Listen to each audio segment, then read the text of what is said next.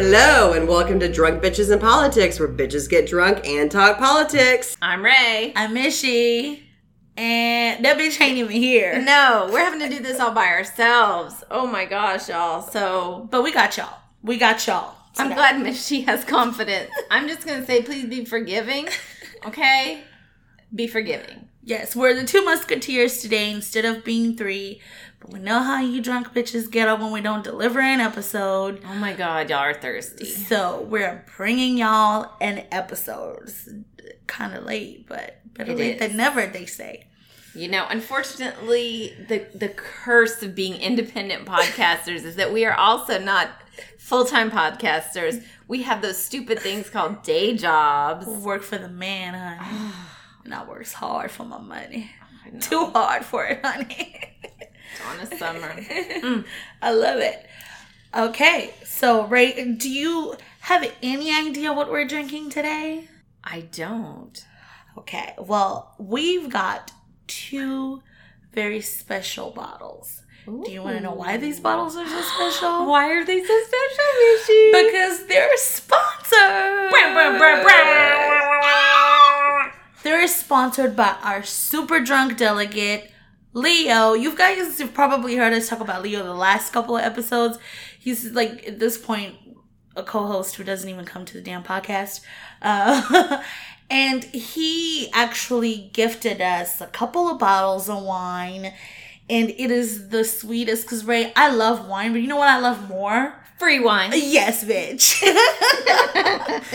so he definitely treated us. He gave me this gift bag with these bottles of wine, and he was like, I just wanted to support the podcast. I love listening to you guys. But he wanted me to tell you that you had requested a Venezuelan wine. He was like, Bitch, that shit is too expensive. Oh, okay. This is what Good you're- to know. Good gonna know. get. See, Um, we don't even wander very far. That's why we've never noticed one. Is because it's in the nice aisle that we don't get to walk we down. it's, it's out of our budget. That's right. So he sent a note, and I'm gonna read the note here. The horizontal aisles in Total Wine, and we only get to go in the vertical. in the vertical. but yeah, it was super sweet, and he handed it to me, I was like, I almost started crying because I was like, this is so fucking sweet. Um, so I'm gonna read this note. Damn, Michelle, for not being here. You're missing out, but I guess you'll hear about the note through you the better listen. Better listen, Michelle.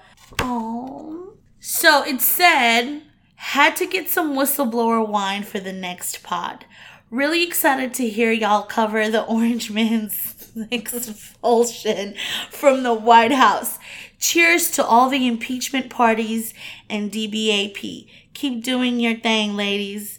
Your fan, Leo. Love it. Thank you, Leah. We love you, Leo. Oh my god, this is so sweet. Like when you have people who support you like this. Yes.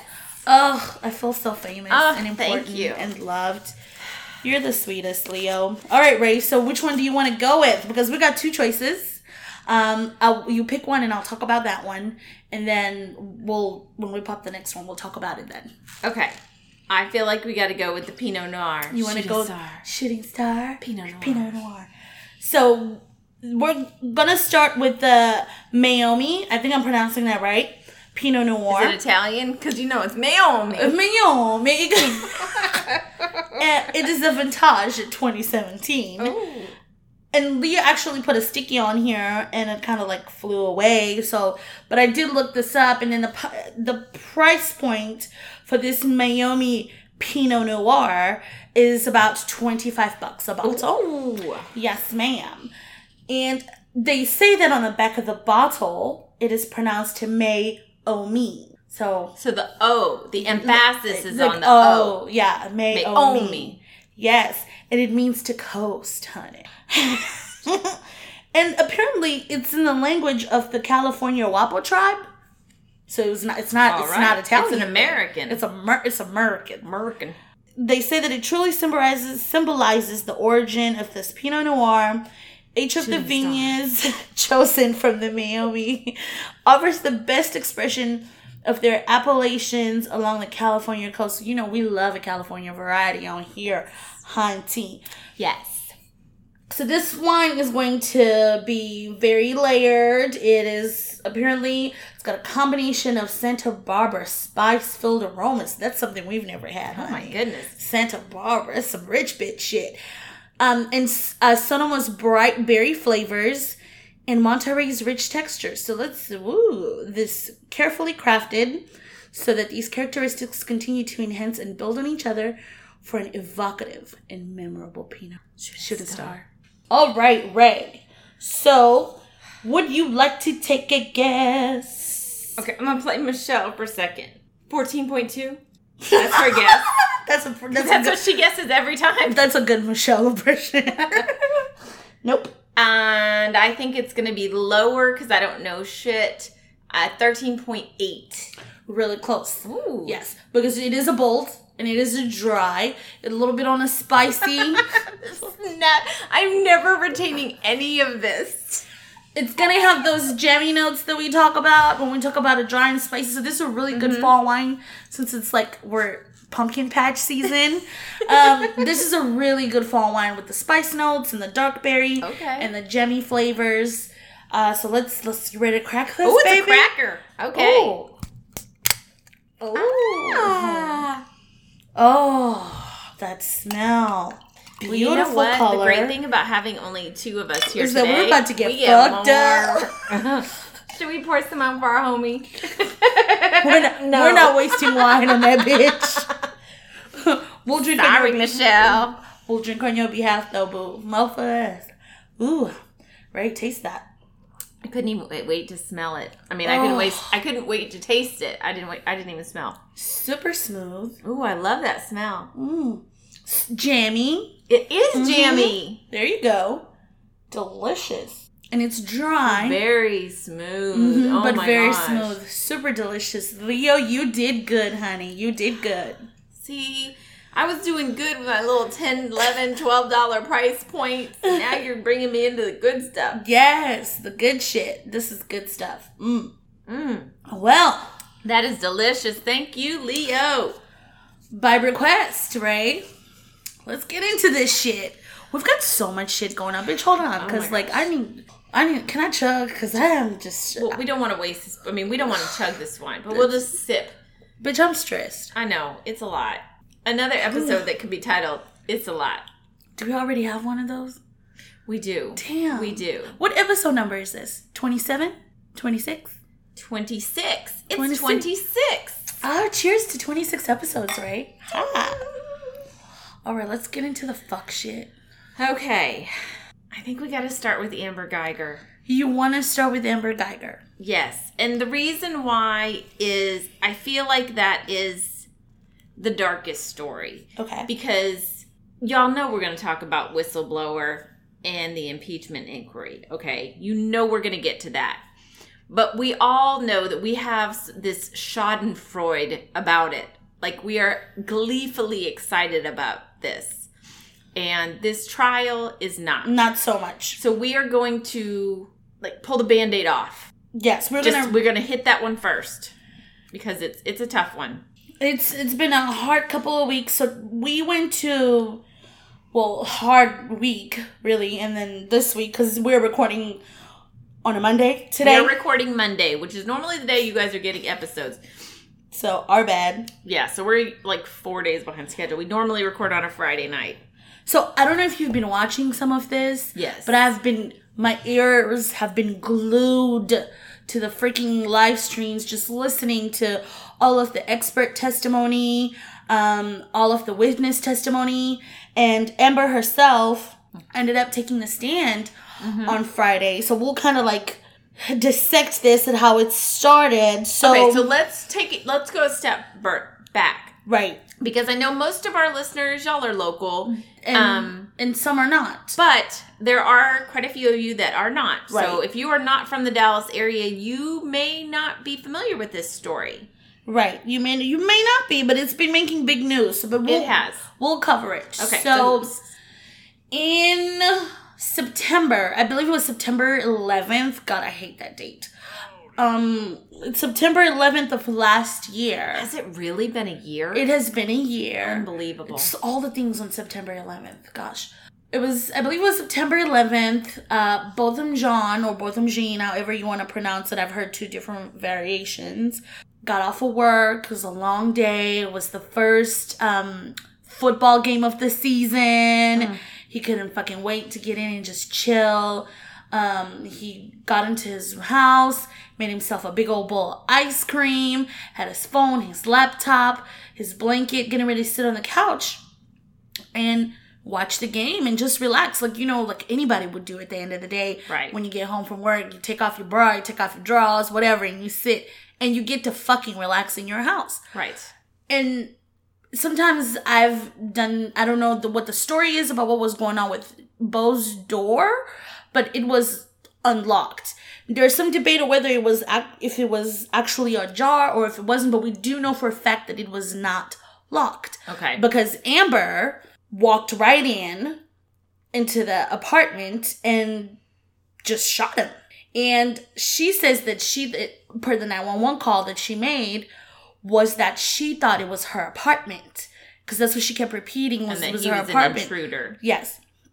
So everything else kind of falls in places with the story because then we find out Well, let me stop you for just a second because I think you're missing, you're leaving out a really important piece. Is that she is a police officer. Oh, that's right. I was gonna get to that. She Yes. she she's a Dallas former Dallas Police Department. She was active duty, or she was an active duty police officer Right. at the time of this. She's no longer. And but- the thing that's absolutely absurd was that she was actually coming from de-escalation training that day.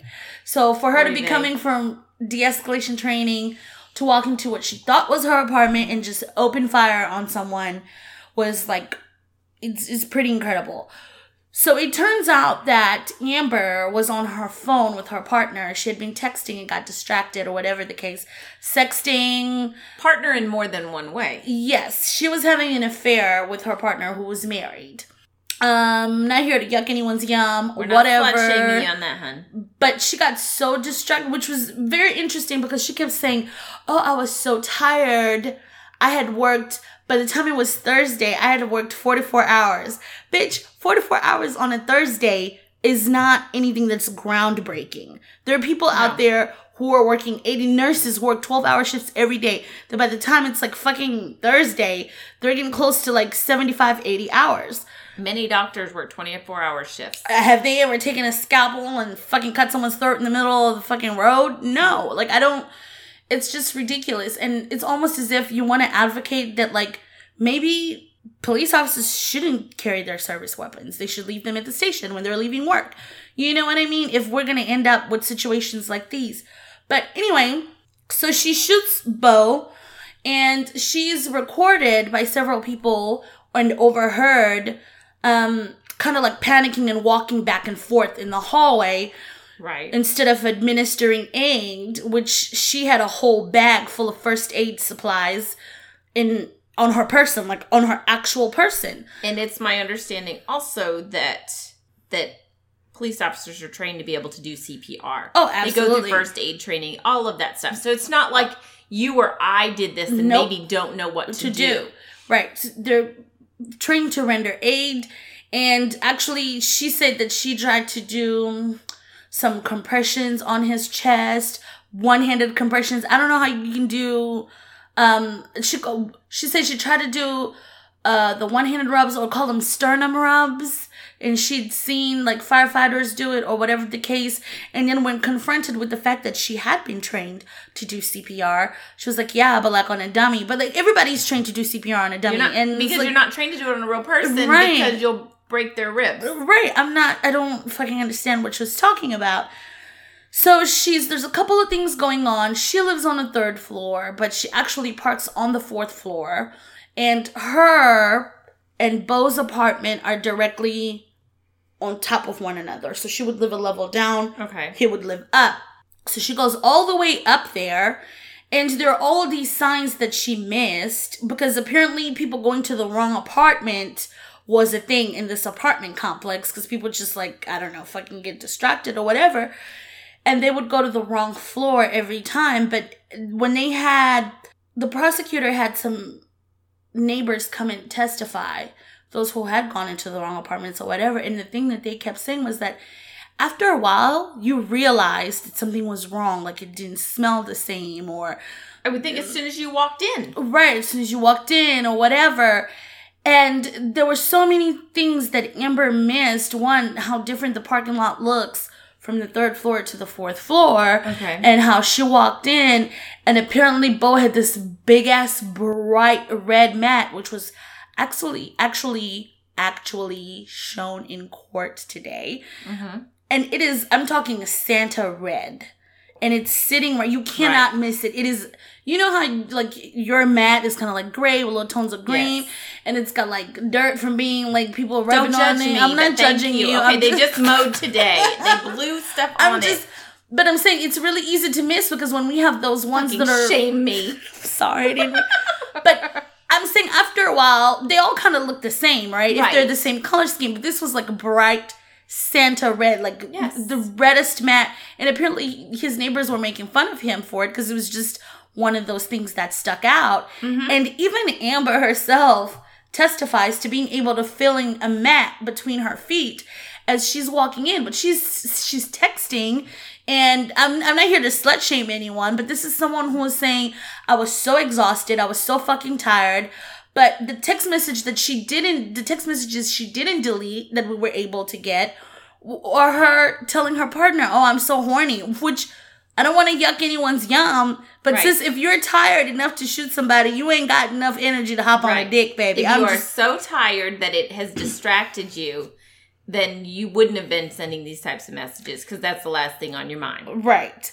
But her defense was that at that point their affair was pretty much over. This was something that they just would say to each other with no intention of which like, honey, let me tell you something. You a lie. You ain't gotta lie, Craig. You ain't gotta lie. You ain't got to lie.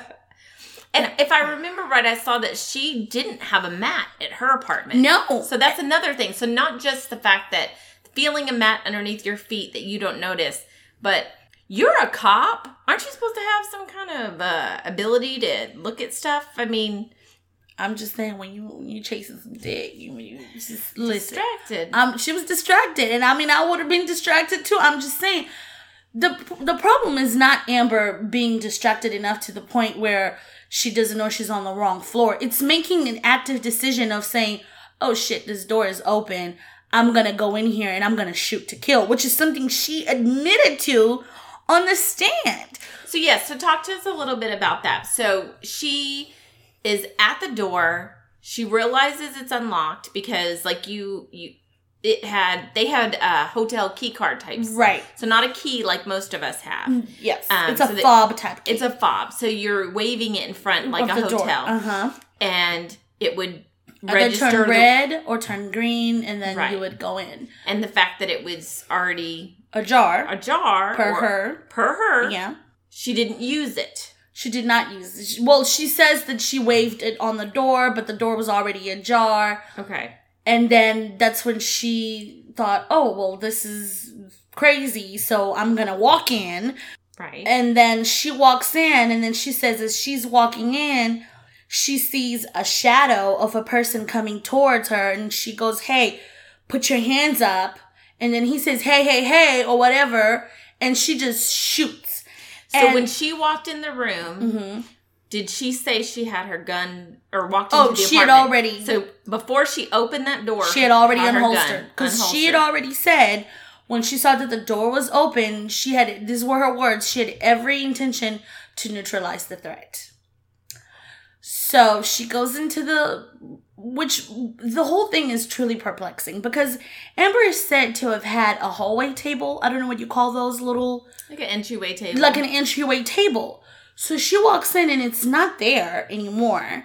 And keep in mind, like, if the TV is on, whether it was paused or not, there's gonna be some light coming in. right. So you can, it's not like it's pitch fucking black in there to where you can't even see the layout of your furniture. So Right. you think that you walking in and all of a sudden your doorway table is not there, the furniture has been moved all around. Right. The TV may or may not be the same size. the TV may or may not be the same size, and you don't notice any you don't notice any of these things.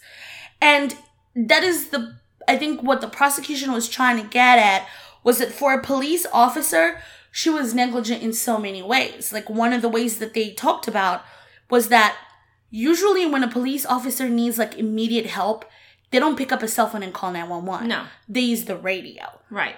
She picked up the cell phone and called 911 and then started texting her partner going, "Oh, I fucked up. I need help." And all of these things and then there were some messages we weren't even able to retrieve because they erased them or they were sent through Snapchat. So they weren't being they weren't able to be retrieved. It's it's the fact that she seemed to have been worried about herself. Exactly. Because if she had used that radio, maybe they could have gotten there faster, put the cell phone down instead of pacing in the hallway. She was recorded pacing in the hallway. I saw that. She should have been doing compressions on Bo Right. until the paramedics arrive to administer aid and take over for her. She didn't do any of that. He just laid there. Um, it makes you wonder if because he was the only other witness he was the only other witness. and She just was like, fuck it. Right? We don't know because right. the evidence shows us that she didn't do her very best to save his life. Right. She didn't. She put more effort into trying to get a hold of her bae than she did into trying to saving him.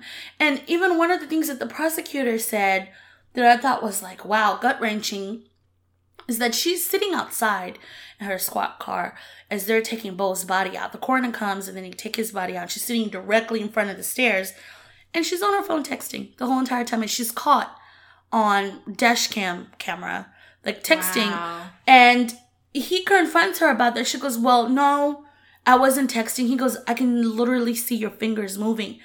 They're carrying a man's body out, and you're sitting in your car texting. And this was a pattern with Amber. Was that I noticed that when she was on the stand, she cried a lot for herself, not for Bo. Um, when she cried, it was more so about how sorry she felt for herself. Like mm-hmm. she kept going, I never want anybody to go through what I went through. What you went through, Amber? What you went through?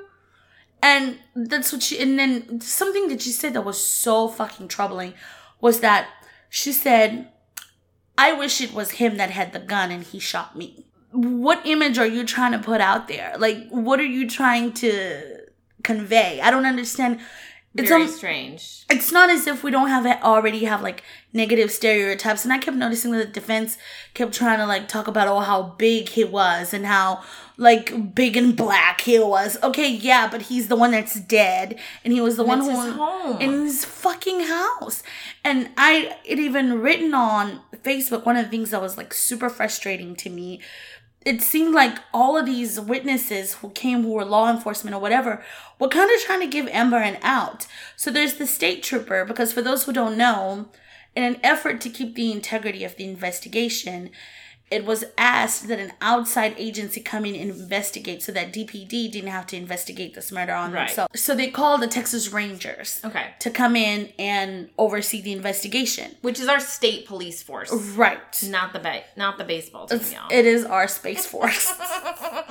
so they came they came in and they investigated and then they decided to bring charges. And so it was really surprising to see this guy who led this investigation say he didn't feel like a crime had been committed. So why did you suggest to bring charges, sir? I'm not understanding. And then his whole thing was that he had had time to look at the case afterwards. And it just the whole thing just felt really wrong. And it rubbed me the wrong way that you're the one that literally suggested that we should file charges uh, of manslaughter because that's what we had at first was manslaughter, and then after public outcry, Right. we ended up at murder. And he said he didn't feel like a crime had been committed. Which I mean, I, are you kidding me? a person walks into your house for Right. any reason and shoots you. A crime has been committed. A, a, a big crime has been committed. we ha- it's up to you know the powers that be to decide which level of crime has been committed but a chargeable offense has been mm-hmm. made Yes. And then they bring in this ballistics expert who she didn't she seemed to be an expert in not knowing shit to be quite honest with you. well i've seen the staircase i don't trust anybody's experts witnesses right. anymore So she comes in and she goes she per her uh tests she wasn't even able to verify that the gun that shot Bo came from Amber's gun. Which makes no sense Because- because, why is that even disputed? Amber has admitted that she shot him. She admitted that she shot him, but it was like, it was just kind of, you know, and the state has the burden for beyond a reasonable doubt. You know what I mm-hmm. mean? It's mm-hmm. like beyond a reasonable doubt. So it's like, it almost felt as like wherever they could cloud anything or create any sort of doubt wherever they could, it, which is, it was useless to do it at this point because we know she shot him. That, that's not been disputed by anybody except this one Right. And she ex- was, quote unquote expert. and she's her whole thing was like she's not saying that she didn't shoot him she's just saying her tests weren't able to verify it was inconclusive that that bullet came from that gun and i was like okay so you mean to tell me that you need to get fired and we need a different for like Or the bullet was so damaged or something like that. Like, give me a reason why this thing could happen. it and it's one of the things was what another what other people was saying is that it should have been that difficult to determine given how close range it was shot so it wasn't it's not like this bullet traveled so far to get to Right. Bo and so that was the whole thing and there were a lot of other things that this expert had been asked that she was just unable to determine so I was kind of frustrated because she was a witness for the that was called by the state Yeah. but it felt like every single person who was in law enforcement just kept trying to give her an out. The only people who got on the stand who were really like, okay, yeah, even this were some of the neighbors who testified for the prosecution. Mm-hmm. They were like, yeah, I did that at one point in time. I was on the wrong floor, but it didn't smell right, it didn't look right, and after a while, sh- shit just didn't seem okay. Um, and then there was another guy who testified for the defense, which was crazy. And he gave an alternate. He said he went in and he went into an apartment that belonged to a woman. And this was after walking his dog. And the prosecutor asked him, were like, Was there anything different when you walked in? He was like, Yeah, there was a purse there on the counter. And he was like, And you didn't think that was weird? And then he goes, Well, I have a roommate. So I thought maybe he had a lady friend. And I was like, Oh, okay. That's I'll give you that. Yeah. But then he asks him, the prosecutor does, and he goes, Did you smell anything different? He was like, Yeah, the apartment was overwhelming, it smelled overwhelmingly of mildew. And he was like, Did it smell like that before you left? He was like, No, it didn't, but that's not what I thought about. I just thought, Oh God, something stinks in here. I have to take it out. And he was like, At that point, nothing stuck out to you at all That about. is so strange. it was so, like, it is so weird. And, like I I live in apartments. I've lived in a lot of different apartments, several that are multiple floors. right. And I have lived on the third floor and walked up to the second floor and walked towards my door, stood in front of it, and there was something about it that didn't look right. They Right. had um in this case they had like a little hanging thing next to their door. Right. So I was just like, "Oh my god, what am I doing? Keep moving." Right. But you I've got to think you're just more aware, you know? And It's you so let- crazy. And the idea that people are like everybody says this happens because of these, you know, all the apartments, all the doors look alike and everything. Bitch, welcome They to look like that- apartments. right, it's like your apartment complex looks like that. Yes. Everybody's fucking and I have actually had a lady walk in on me living my best life. Quinn had just gone downstairs real quick. He didn't lock the door. Went to the car. She was moving in. So she ended up walking in on me in all my glory. Oh. Um, I was wearing my sweats and a sports bra, granted. Thank God. But it was it was we were both so shocked that we just stood there and looked at each other for a second. and she's like, "Oh, hey, I'm so sorry. It's actually my door on the other side." She was like, "I came in through the stairs the first time on the other side, but this mm-hmm. time I came in through the other side. I got mixed up." I was like, "That's cool, sis." But she didn't even step in. The moment she opened the door, she was like, Whoa, "Whoa, this isn't right." This is weird, right?" And I was happened to be standing in the hallway, and that's one of the things that the prosecutor pointed out was like, well, to this gentleman who was saying, well, it happened to me, it smelled like mildew. He said, well, what happened next? And he said, well, a young lady came out, and then she just kind of stood there and looked at me, and I just want to. That's when I realized, and prosecutor was like, not any of the furniture, not the layout, anything, nothing that stuck out so to you. So strange. And he was like, no, it wasn't until she came out. That sounds like a clueless fucker right I- there. I know. And then, but he Good thing he knows which dog is his. Right. But then he asked him an important question. He goes, So did you shoot her? Oh. And I was like, Oh, oh, oh, oh. oh. bitch. I was sitting there clutching my goddamn pearls because I was like, yes. And there have been some sassy moments in this trial that I've been living for. Um, the judge, for one, you know I love me a black lady judge, honey. She's letting everybody have it. First of all, she's tired of everybody's shit. She's tired of y'all coming up in here acting like y'all didn't go to anybody's law school and y'all don't know the fucking rules. And she's so sick of having to correct y'all. Like when the defense tried to bring in an expert Uh-huh. who was going to testify on possibilities. She she was two seconds from going, bitch. Are you? Where did you go to school? Because we're gonna have your ass disbarred. You're coming oh my in God. here to bring in an expert to tell us on what's possible. Well, I can tell you what anybody in this motherfucker could tell you what's possible. We need somebody who's gonna give us scientific evidence based on their credentials that they are the person that is well versed on doing this, and you want to bring in an expert to tell us how something is possible. Well, bitch, anything is possible. You- Right, What the fuck right. is your point? So that expert ended up actually his testimony being thrown out Good. and him being asked not to uh, testify in front of the jury. Period. Like the entire witness, she was like, "Throw the damn witness in the trash." Okay, we're done. But how much of what he was going to say did they hear? They weren't in there. They did. Oh, so they were okay, just they okay, were just going okay. through the the process of just like hearing him and making sure that he actually is an expert on what they were trying to say because the argument is Amber the prosecution says Amber shot Bo while he was sitting down. Mm-hmm.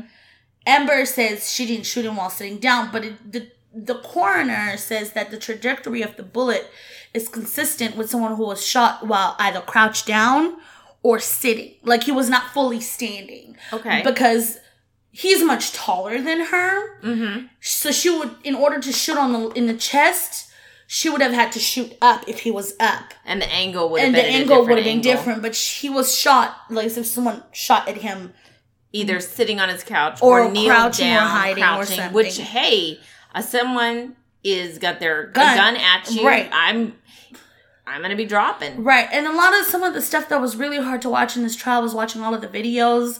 Like they had videos of the police coming and trying to resuscitate him. I saw where that was aired, and it, they were supposed to issue a warning to the parent, his parents, that were there, and they didn't. they didn't, and it was very It graphic. was very devastating because he, I mean, they didn't hide a single thing. They showed everything and he was just laying there. You Mm. could tell that it was just done. And I mean, it is so devastating. So they had closing arguments today. Um, the defense only had one day, which was Friday of last week, I believe. They came right out of the gate with Amber on the stand and all was she she thought up all of these things in her head about how he was gonna rape her and then kill her. But yet she went into this apartment that the door was ajar and when prosecution asked her why didn't you just call for backup? Why didn't you call maintenance? Why didn't you call someone who could go into the apartment if as if a police officer, you might know that when people experience these things, that they should call the police. right You're a police now. Granted, I know you're an officer, but if your concern was that this person was going to rape you and whatnot, if you're that fucking scared call for backup she didn't she decided that she was gonna neutralize the threat so she went in there with every intention to kill which i think that the prosecution had every intention of getting her to admit this on the stand because it was an issue that they kept pressing Mhm. was asking her did she make the decision to shoot when she stepped in the door and saw Bo, or had she made the decision outside before she went inside? And she admittedly, by herself, said that when she saw that their door was ajar and she went in, she had every intention of neutralizing the threat and she was going to shoot to kill. See, that's where you and I were talking about this is that when they talk about murder, Mm-hmm. there has to be a premeditation. Well, apparently And not in the state of Texas. Oh, really? That's- okay. Okay. That is um, what the prosecutor said today in closing arguments. He was clarifying that because I was mistakenly under that impression that there has to be premeditation.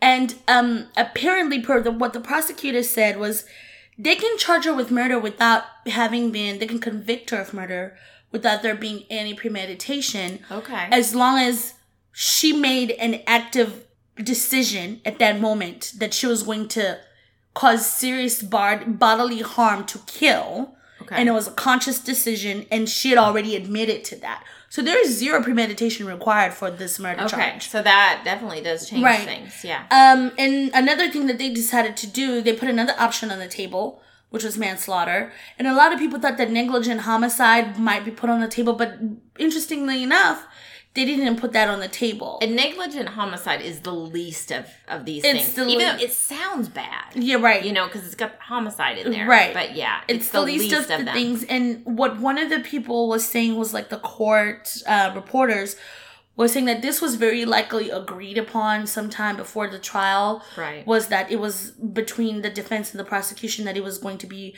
what they were seeking or the lesser charge because she with the manslaughter she could walk away with probation. Which is insane because anybody else with manslaughter is looking at two to ten years, I believe, or two It, it depends. Like she has no criminal record. She's a peace officer.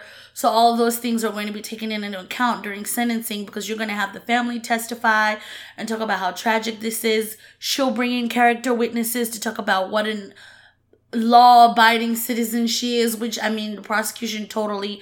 Not that I care. Like, listen, I don't give a fuck what people do. If you're fucking someone's husband, it's your prerogative. That- and I don't think that has anything to do with anything. No. But to discount the fact that it assassinates your character to a certain extent in front of a jury, I think would be like kind of naive mm-hmm. because it was a really big part of the prosecution's case was that the erasure of all of these like messages and all these things was to hide the fact conspiracy.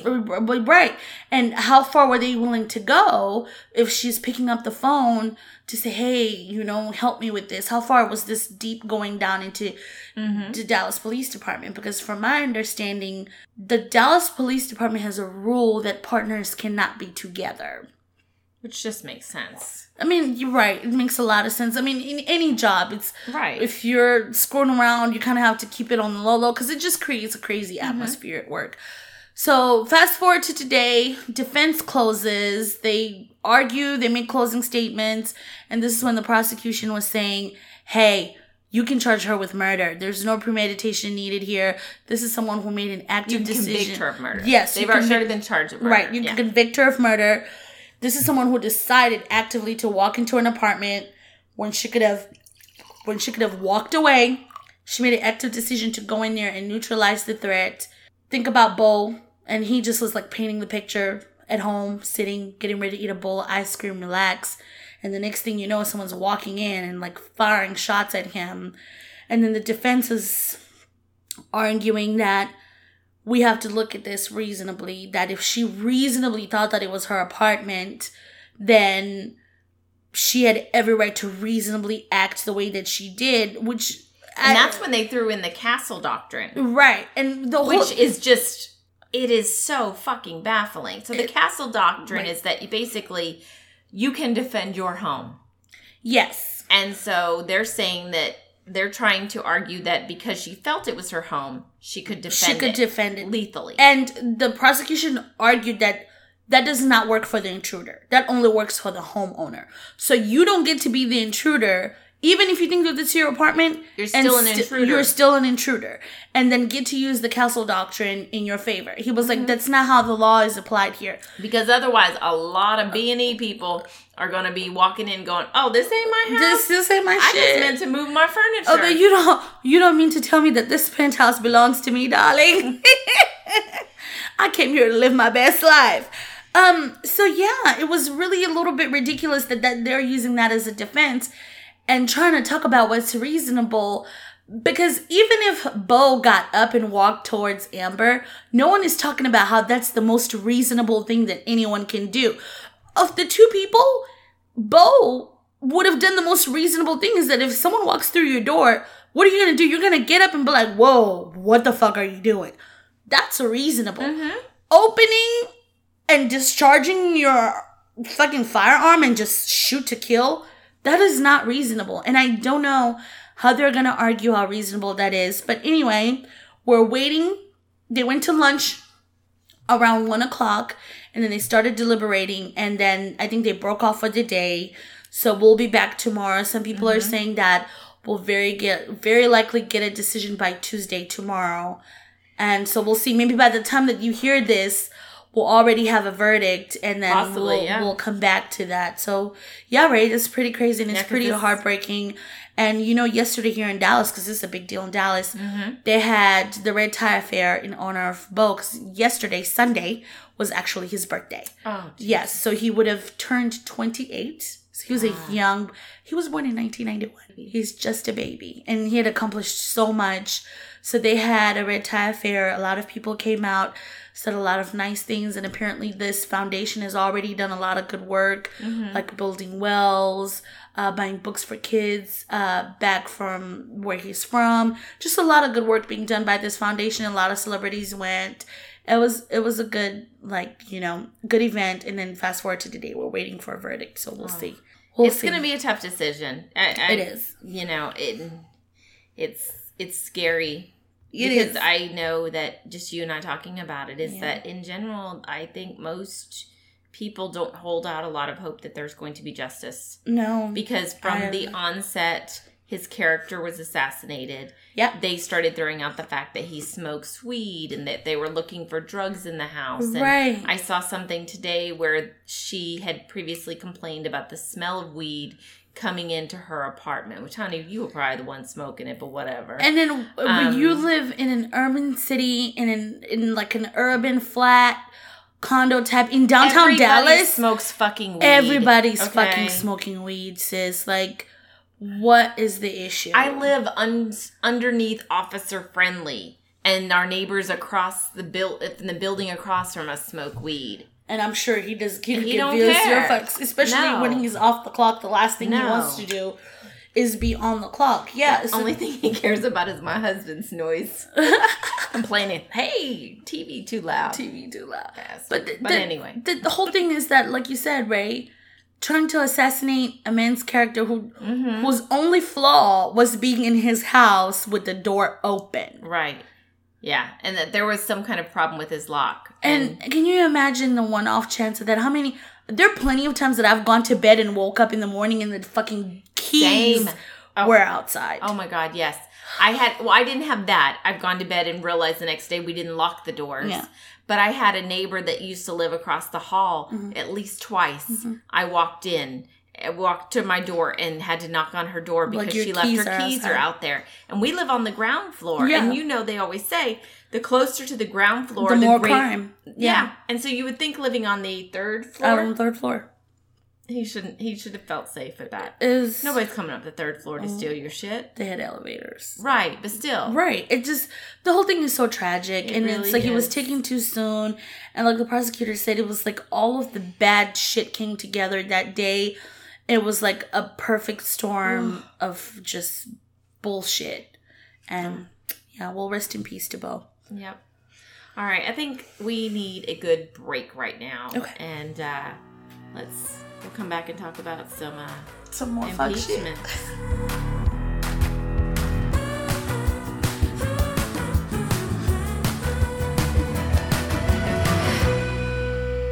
Oh my god, we're back. Okay. Okay, so y'all, we have to get into the impeachment inquiry. Not let's be clear. It's not an impeachment yet. No, We not have an impeachment inquiry. Yes, and for people who don't know, Mm-hmm. an impeachment inquiry is basically an indictment Yes, yes. So, so let's kind of put this in perspective in terms of like the judicial system that Right. we're a little more familiar with. So yes, an impeachment inquiry is like an indictment, and the trial happens in and the Senate. impeachment is the trial in the Senate. Well, an impeachment is being found guilty. No, no. Impeachment means that they are officially having your trial. You can then be removed from office, but because you are impeached, because Bill Clinton was impeached, impeached, but he was not removed from office. Was from office. Okay, Right.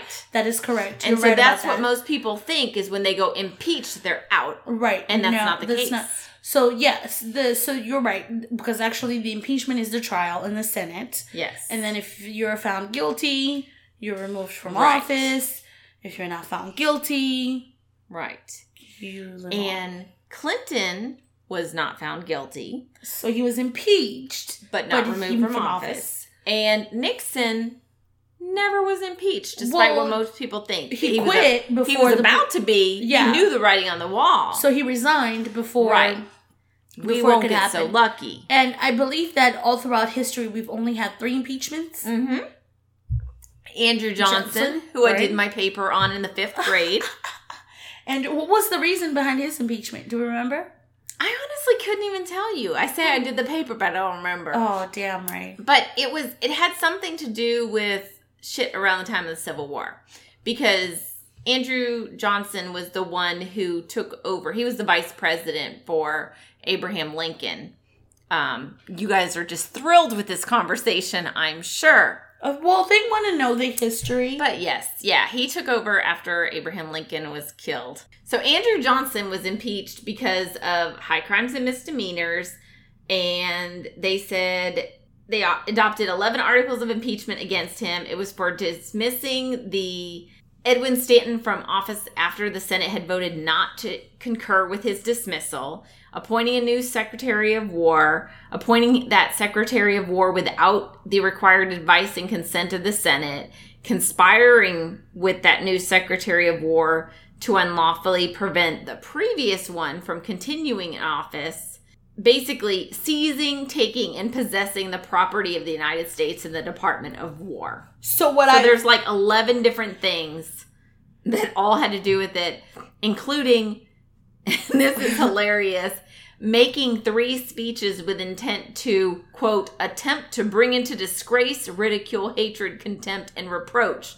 the Congress of the United States. this, so I don't have to tell you that all of this was really petty shit. This is so petty. Because oh my god. From what I gather here is that he was at odds with Congress over the number of vetoes he was vetoing that he was putting through and the guy that he actually replaced secretary of war edwin stanton who was a lincoln appointee was a guy who had sided with the radical republicans which was a faction of the party that favored enfranchisement and civil rights for freed african americans so this goes back to that like that flip side thing where the republicans were the mm-hmm. good guys and the democrats were the bad guys right. so And he wasn't found guilty. So, So- there you go, guys. Y'all got your little bit of history lesson. So, number two to be impeached was none other than Bill Clinton for not just for getting a blowjob, but basically for lying about getting a blowjob under oath. which is like that's hating I know. You're impeaching people for some consensual I know. sucky sucky. I mean, So I, there's that. And then we have now President ours, Trump. who is under an impeachment inquiry. And so, um, Which There's will turn into proceedings soon because they've already decided that they're will. They moving are forward. so set on this. So this is not just starting point. So I want to go through um, a timeline for y'all because I think there's a lot of shit that happened and like we hear about it recently and then they're throwing us back to things that happened in the past and I just feel like I know when I was going over this, I was like, there's so much fucking information. So much shit has happened. Uh, and first, I want to give props to USA Today. but they have done a really succinct timeline that I'm going to use. also, for people who want a little bit of background, listen to last week's episode, which was episode 25. 25. where we talked about exactly how all this shit started. So Mm-hmm. we cover the whistleblower, and this is how we end up here today. So go back Yes. and listen to the last pod, and then jump into this one because they Right. all kind of are intertwined. Right. So pause. All right. Thank you for listening to episode 25 again in case you missed it. Welcome back. Okay. So the big question and what they are looking to do with this impeachment inquiry is to say, did Trump improperly pressure the Ukrainian president? I hope I can make my son in law proud. Volodymyr Zelensky Very nice. to investigate his political rival, Joe Biden, and his son Hunter, Mm-hmm. As the Democrats believe he did. right. So, Which Rudy admitted already. right. But we got to see if Trump did it. You know, He We- already admitted Okay, we it. know Rudy. Yes, that's true. Okay. so here's the timeline. Okay, so this dates back to June 13th of this year, Mm-hmm. which, first of all, I think that this stuff might go over a lot better with the American people because it's a thing that's happening right now. Like this isn't rehashing the 2016 election. This shit is happening right now. Exactly we right. in the midst of the shit. And that's actually what I wanted to say was my fucking favorite thing about all of this is that it's so far removed from the whole Mueller investigation shit, but it's kind of the same fucking crime. So there's clearly a pattern Same here. shit, different day. Yeah, same shit, different toilet, whatever you want to call it. It is because people thought, oh, the Democrats, because people wanted Democrats to impeach, um, based off of all of the things that were happening with the Mueller investigation. Same shit, different comrade. ah, episode title. Bum, bum, bum. But the fucking what I love so much about this is that we're not relitigating 2016 because we understand that this fucking president has committed a number of impeachment worthy offenses. And this one right here is my favorite because it's nothing to do with the Mueller investigation, but it only just kind of like re-solidifies the fact that yeah, he's capable of doing something like this. and he saw that he got away with it. And then there's So- news, which we'll get into a little bit later, that this wasn't the first official he did this with. Oh no, That he that popped it- out today. That popped up today that he's done this with other uh, foreign leaders, pressuring Australia. them right to get dirt. Ever heard of it? Oh, it's so much rain. Let's get into this Okay, shit. so we're gonna go back in time. Let's hop in that Wayback Machine. We're gonna go back to June 13th. Do you remember the time? Okay, so put your summer shoes on, your flip flops, and we're going to June 13th when Trump, during an interview with George Stephanopoulos, said that he would, quote, accept damaging information on his political rival from a foreign government. Hey, Russia, if you're listening, Exactly. give me some of them Hillary emails. Right. And then June 21st, Giuliani tweets because these fuckers use Twitter like it's press conferences. Oh my god. So we will rely on them like their press briefings. He says, quote, the new president of Ukraine is still silent on investigation of the Ukrainian interference in the 2016 election and alleged Biden bribery of President Poroshenko. Por- Poroshenko. Poroshenko. Poroshenko.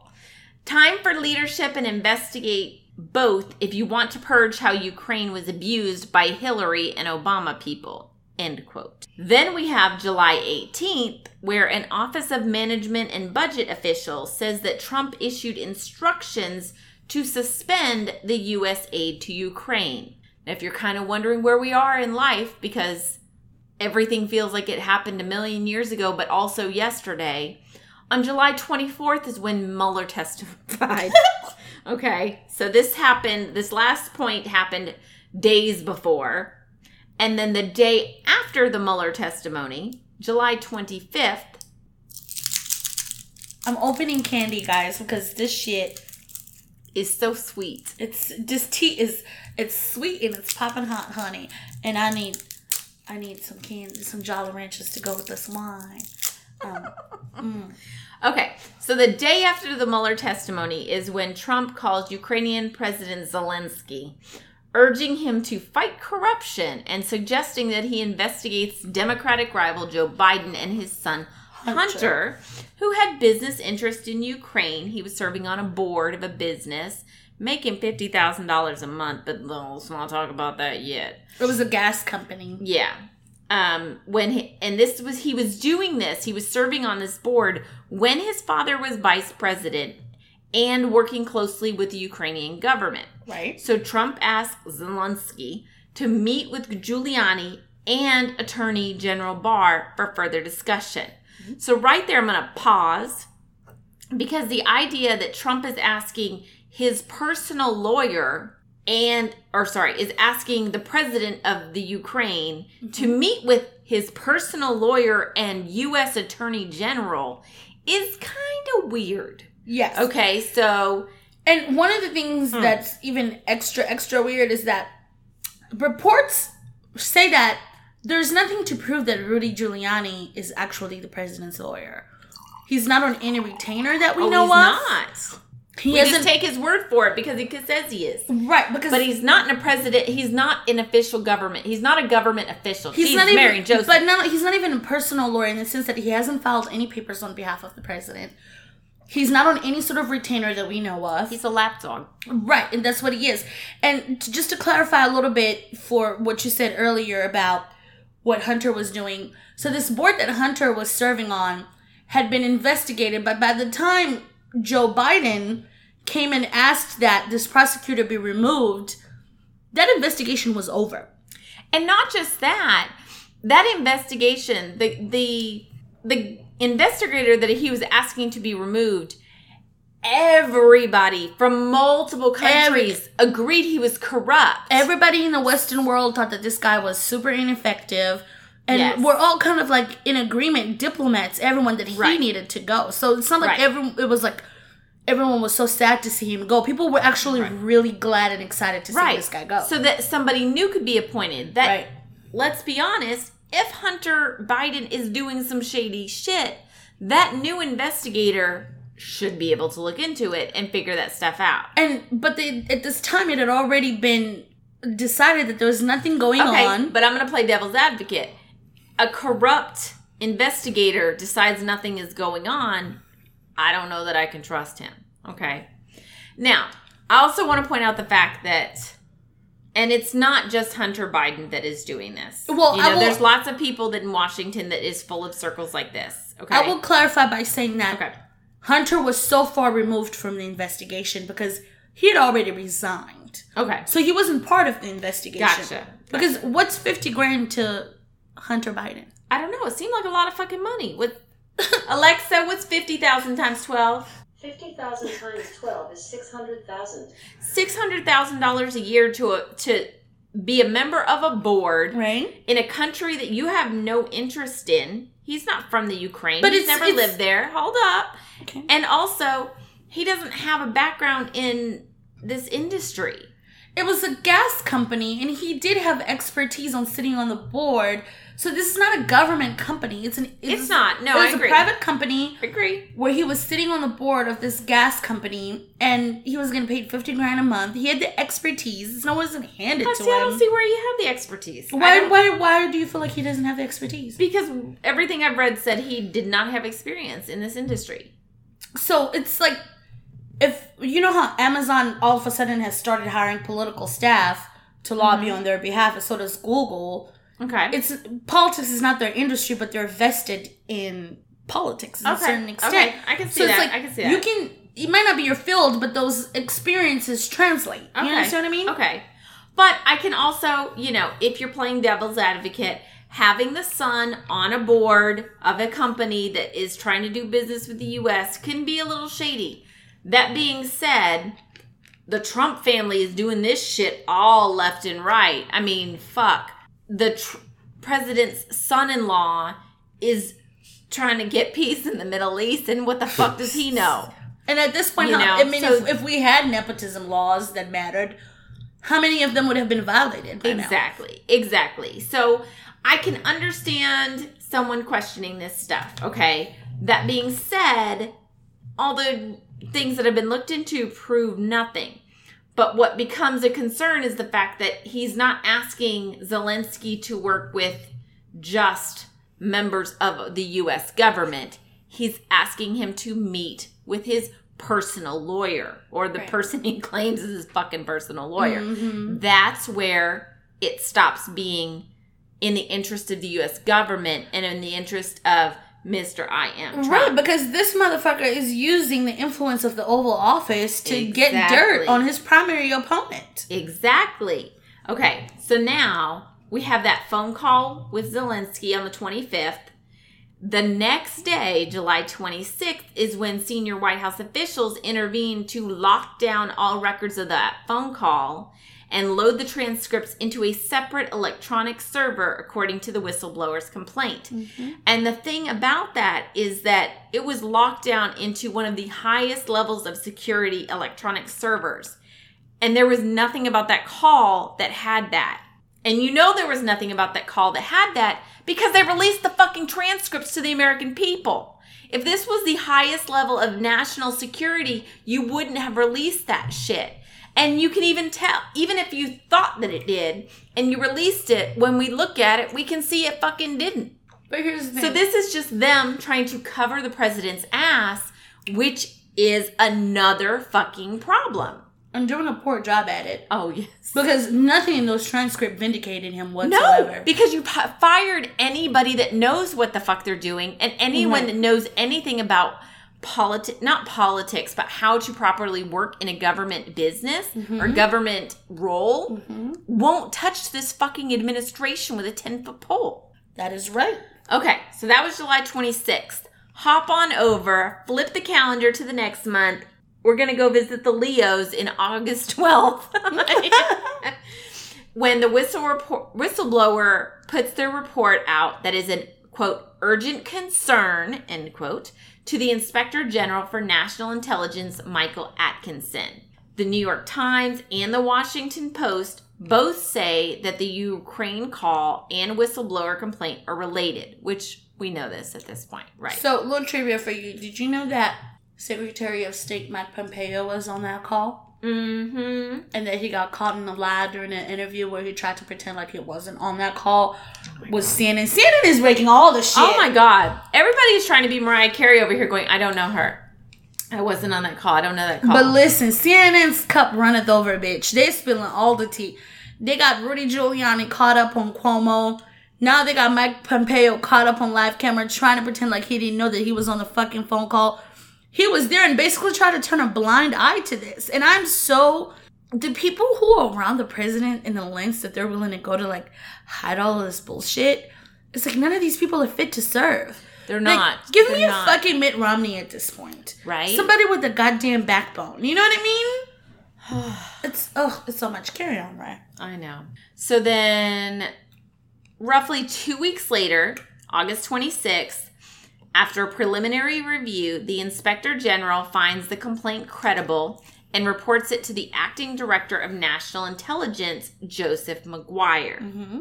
So then we jump to September 9th when the inspector general reports the complaint without its substance to House Intelligence Chairman Adam Schiff, wah, wah, wah, wah, who's a mm-hmm. fucking boss. Mm-hmm. And the inspector general says that McGuire disagreed that the complaint merits urgent concern, quote unquote, mm-hmm. which would have required reporting to congressional intelligence committees within seven days. Meanwhile, also on September 9th, three House chairmen, Schiff, mm-hmm.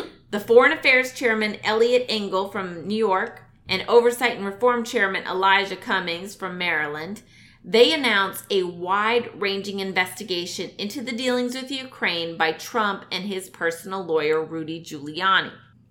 Then on September 17th, the Inspector General tells Schiff that Maguire and the Justice Department have told him not to report the substance of the complaint to Congress. So then, two days later, on September 19th, this is where, so from September 17th, shit is rampant. Boom, boom, boom. And that's why you guys have whiplash, because you're like, boom, boom, Boom, boom, boom. pow, pow, pow, pow. Bitch, I need Right. a neck brace. I know, exactly. Uh, so September 19th, we have the House Intelligence Committee meets behind closed doors with Atkinson, who doesn't disclose details about the complaint. And then we have D Day, or should I call it P Day, when on September 24th, Pelosi announces that the House will begin the formal impeachment inquiry into yes, Trump. queen. Yep. And that's the culmination of a months long investigative ba- battle between Democrats and the White House that came to a head over his efforts to press Zelensky into investigating the Bidens. And honestly, if Nancy had not come out with the impeachment proceedings, I was done.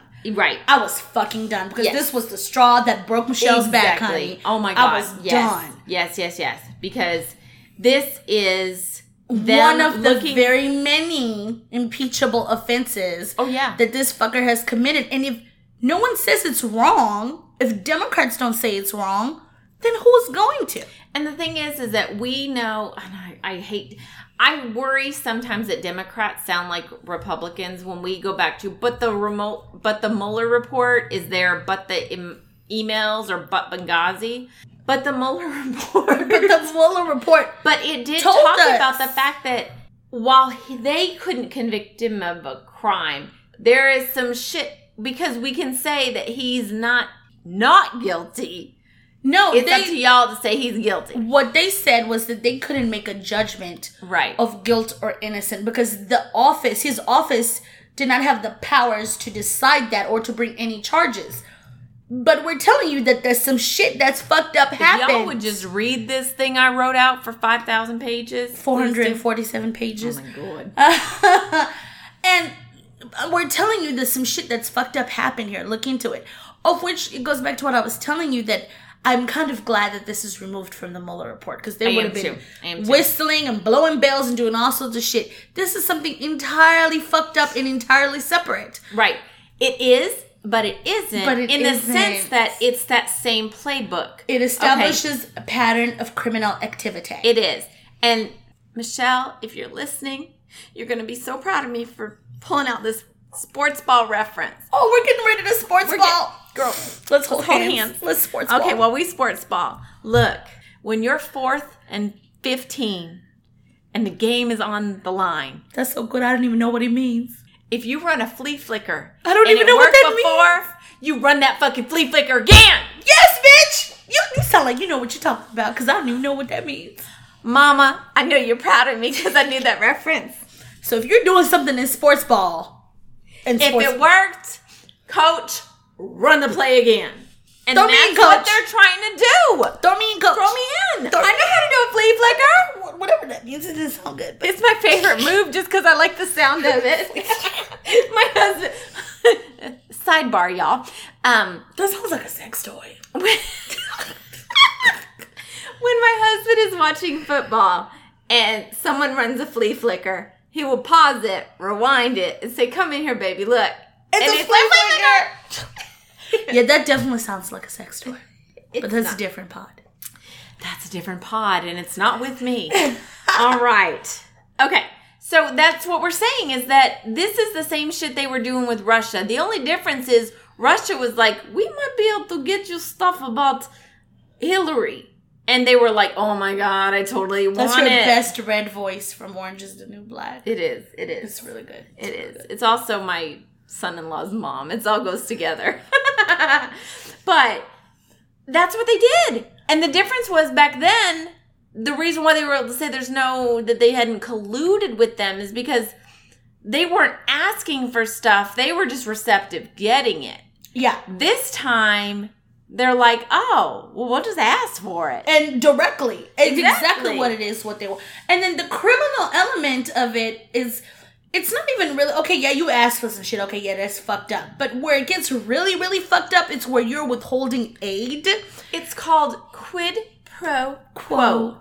It's where you're withholding aid that has already been administered by Congress to go much needed aid, mm-hmm. right?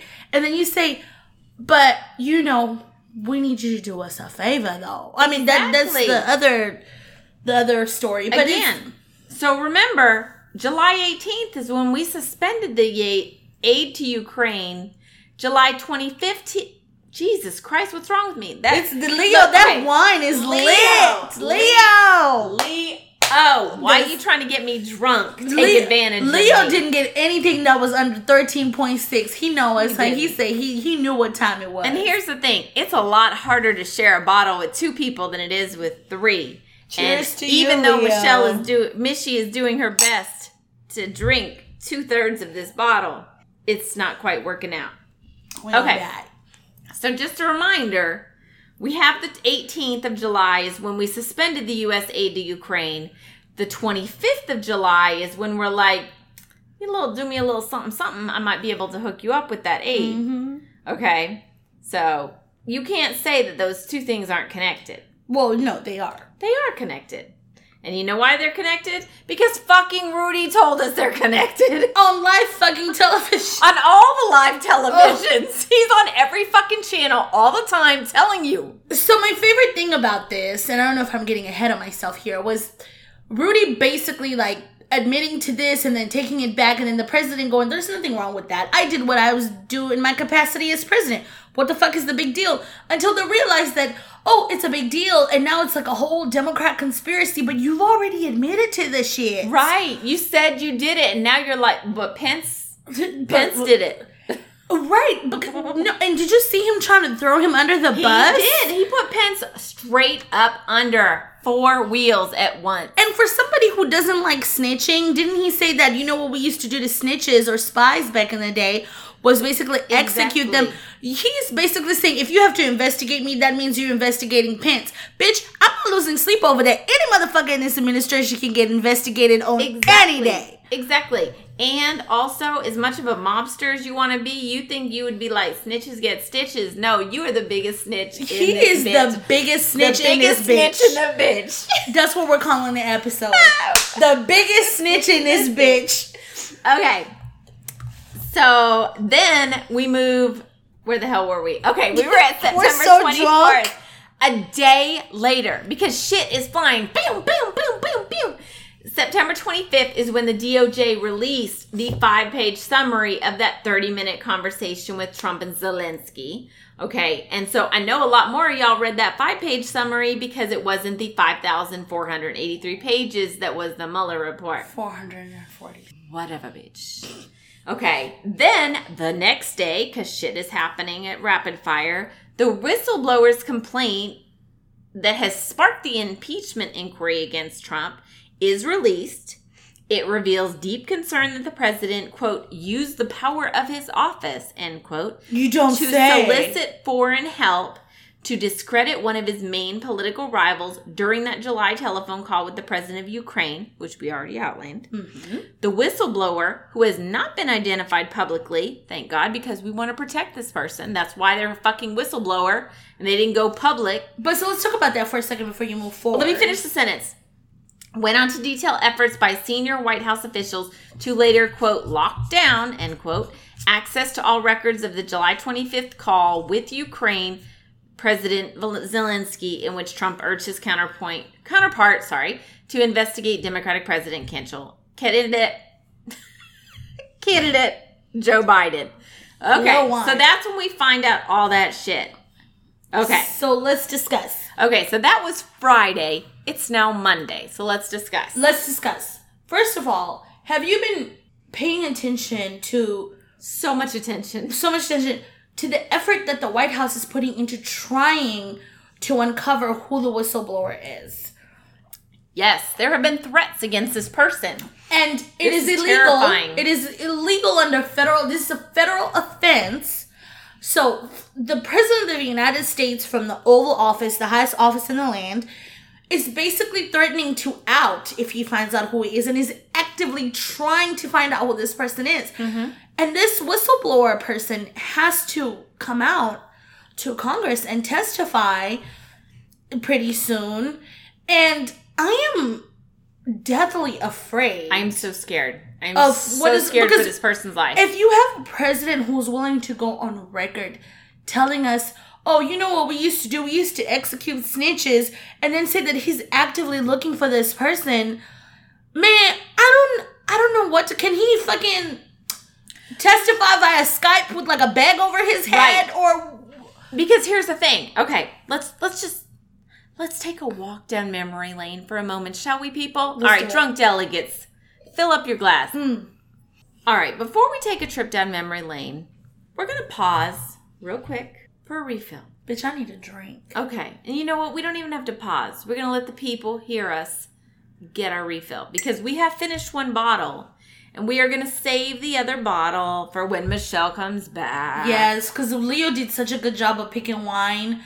I would feel awful for not letting her taste. And we saved the like the Malbec for last, so we'll definitely be talking about that on the next episode, just to keep you guys like Leo is sponsoring two episodes worth of wine. Oh Oh, my god. I'm here for it. So Ray, we're because this is hard shit. We're Some hard shit. we're going into some hard shit, and we're going into some moonshine. But it's also fall. It's also fall. And but this baby, this is not just moonshine, honey. This is pecan pie flavor moonshine. And y'all southerners, come on, help me with that. It's pecan So, pie, uh, not no pecan pie. what did I say? Pecan? No, you said it Oh, right, so but the pie. northerners, y'all might be calling it pecan pie. Oh, pecan. No, I don't want a pea or can, honey. I want pecan. yes. This is delicious. I popped this, and the aroma from this thing is amazing. First of all, the thing is 50 proof. 25% alcohol by volume. I couldn't be more authentic if somebody made it in their damn toilet cell in jail, honey. This shit is so fucking good. Oh my gosh. And I found this in a little hole in the wall place in Springfield, Missouri. So it is. I I mixed mine with a little Coke Zero. It tastes like like pie. It's It- pie. and it's delish. It even overwhelms the Coke. You can't even taste the Coke. It just kind of like mellows it down. And this is made by Backwood Liquors, liqueurs, excuse me, Backwood Liqueurs. And I don't know who manufactures. It's bottled by MBW Brands here in Dallas, Texas. Oh, really? So you get it in Missouri, but So this is a homegrown bottle, bitch. Oh my gosh, it goes all the way around. Yes, and one of the things that they say on the back of their bottle is that in the 1920s prohibition, it gave birth to an American tradition and inspiration for backwoods liqueur. And that this craft recipe, once only available to a select few, is now available on the market. And it is quality, not quantity. And when I tell you that it might as well just be basically pie juice in a bottle, it is exactly it is this is dangerous. This is that type of shit that'll get you passed out and your friends having to put you in a wheelbarrow to take you home. Oh my god. This is what time we on right now. Okay, well, I think I'm gonna have to have a little bit. Get you since some. We are recording at Ray Casa, Ray and so I don't have to drive home. Ray. I mean the vanilla. I mean, it's it's it is just whoo. It is. I mixed it with Coke, but you could drink this on ice, and I almost wish I had. I rushed to judgment. I was like, "Oh, it's moonshine. I'm gonna get fucked up." I should have Moonshine liqueur, liqueur, not liquor. L- not liquor, liqueur. Oh, it's delicious. This is so delicious. It's it's pie in a wine glass, basically. Let's get back to the and you can just smell it. Mmm. Mm. The aromas, the vanilla, the pie, the pecan. If anybody's ever wanted to drink or eat a Bath and Body Works candle, this is it. this is it. This it. All right, you ready?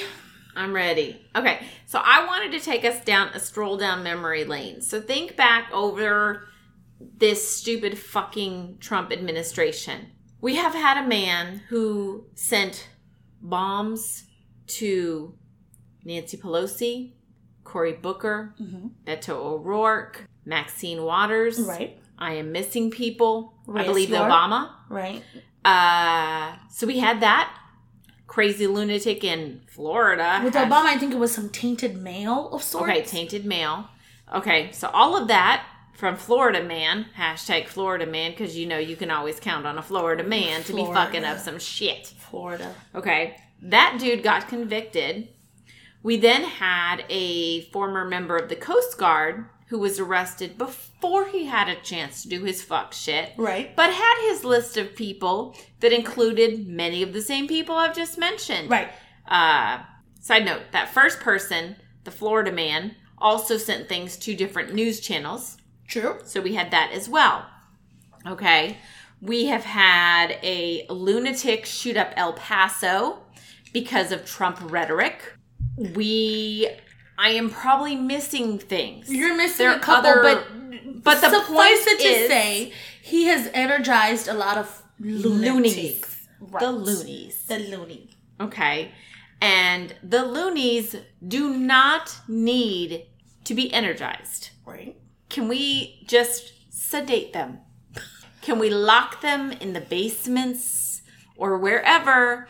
Because we don't need them now having a new target, aka the whistleblower. Right. And that is what I am terrified of that we are going to have. And to clarify, because I know there's somebody out there listening going, oh, the loonies, it is such stigma against people with mental health. No, no, no, no. That's not what we're talking about. We're not talking about people with mental health issues. We're talking about loonies. Right. And it is a disservice to put those two people in the Exactly. same category because people will suffer. Science tells us that the majority of people will suffer from mental health are not violent, are just trying to make it day to day and be the best people they can be. Exactly. They are more of a threat to themselves than, than others. and they're trying to do what they can to see the next day. And just there are some of the strongest people out there. The loonies are the people who have concocted all these ideas in their heads and want to harm other people based on their ideologies. Exactly. So that is my fear: is that this whistleblower is in danger because Oh, he's of in great Trump danger. Fucking rhetoric.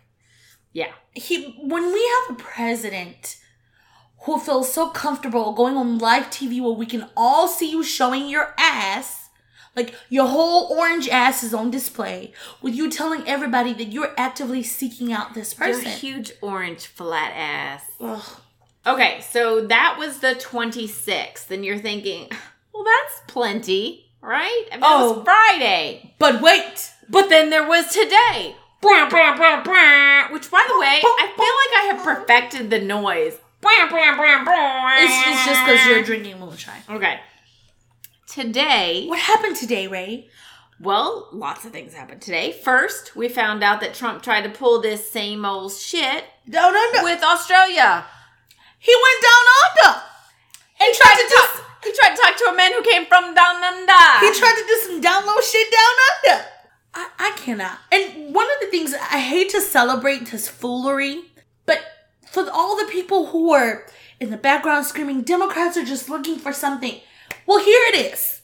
We're not We're not looking for looking. This shit is falling in our fucking plate. it. Is you're handing it to us, and Just what like Jason Momoa gets pussy falling in front of him, this is what we've got. Is this shit keeps falling in front of our fucking faces. But what's even more important is that this is establishing a pattern. As though people try to make it seem like the Russia investigation was a misunderstanding or an anomaly of saw of sorts, and that we weren't we were trying to make up or conjure up shit that wasn't really there. How do you explain the rest of the shit exactly. And now that we have Australia, from Don good day, mate. Got that. We're gonna have other countries because they're already looking in to see what other fucking places he's been calling. So I have a question for you. So Rudy Rudy was subpoenaed today to hand over all of his shit. Do you think he'll hand I was over gonna say anything? that's my other thing that happened today. yeah. The House Intelligence Committee has subpoenaed Trump's quote personal attorney Rudy Giuliani for document documents related to the Ukraine controversy, and they have to be turned over by October fifteenth. How much do you want to bet that this is when he'll finally come out and say he's not actually his lawyer?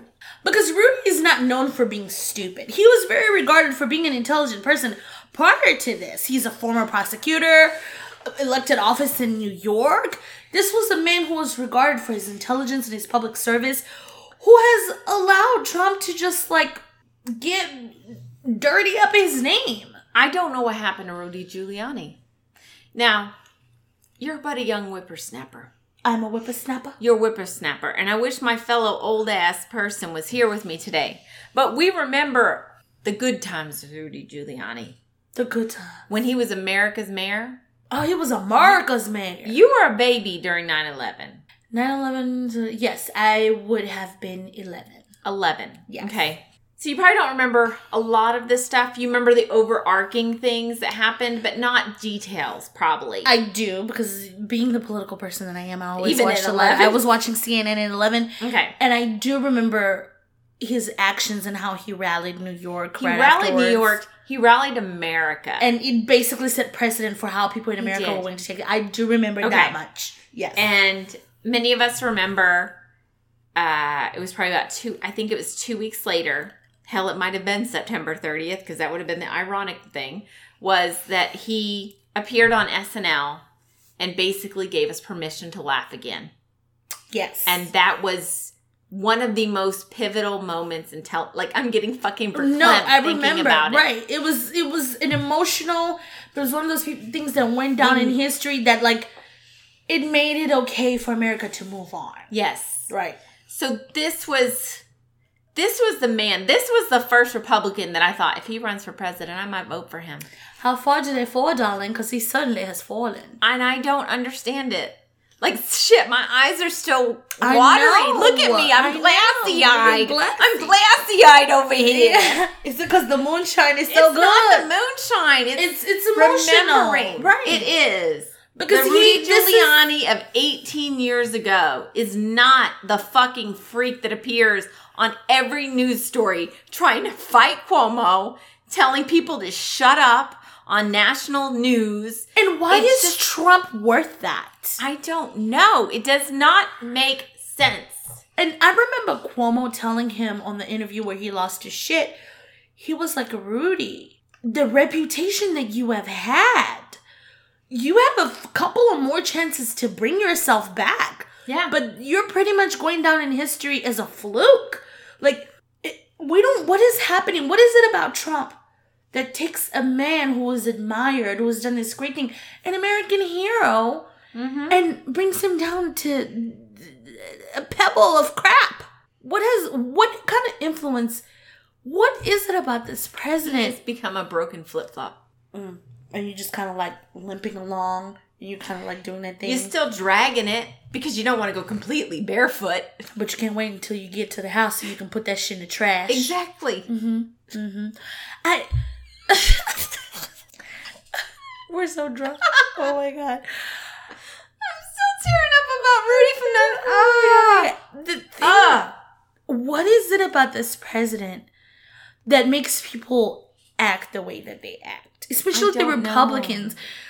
It's almost as if we're living two different realities. I just, I cannot, Ray. I, I'm ready for this era in politics to be over. I am, and I I look back and see so many people. I don't know if we'll have about- anything to pot about, but I don't it, I'm- fucking know. You know what? I'm I'm gonna be here to tell you that if shit goes bad, or sorry, if shit goes so well that politics is not a nightmare, we will have two new pods. But we'll have two new pods. Mishy and Michelle will start their sex talk podcast that they've been talking about for almost a year now. After dark. After Dark with the two Mishies. Two girls, one pod. We're still working on a name. The Threesome with the Michelles. Two I don't girls, know. one pod is my shit, though. it's probably been taken. I'll have to look into that. If y'all are interested in Two Girls, One Pod, please let us know. Comment below. Uh, and then you and I will have our true crime we'll have our true crime. We'll still Drunk bitches getting over true crime. But I don't think this this era in politics will be over because if I we don't. elect a Democrat, it'll be the Republicans doing all the fuck shit to legitimize a democratically elected Democrat. So we'll we'll see, Ray. I don't. I I want things to go back to a day where it was no not so hyper political because I do. I mean, like when we were sitting here talking about the Hunter Biden thing, you mm-hmm. know, I'm sitting here going, yeah, it is fucked up that you might potentially have somebody on here whose only r- qualification is their proximity to power. That's fucked up. But it was it was never determined that that was his qualification. I know, but what I'm saying is, is that if that is the case, that is a horrible position that our our our world. I in. feel you, but it was never the case. The the that case that you're thinking of applies more to Trump and his children. that too. Hunter is well established in his field. He's a career person and he did he certainly does not need Joe to get a job. Now, them children of, of Trump's children that can't even like stand without looking like they're lizard people, they they fucking they need they need daddy's influence to get a fucking job. Because who else do, who else are they working for other than daddy? Tis true.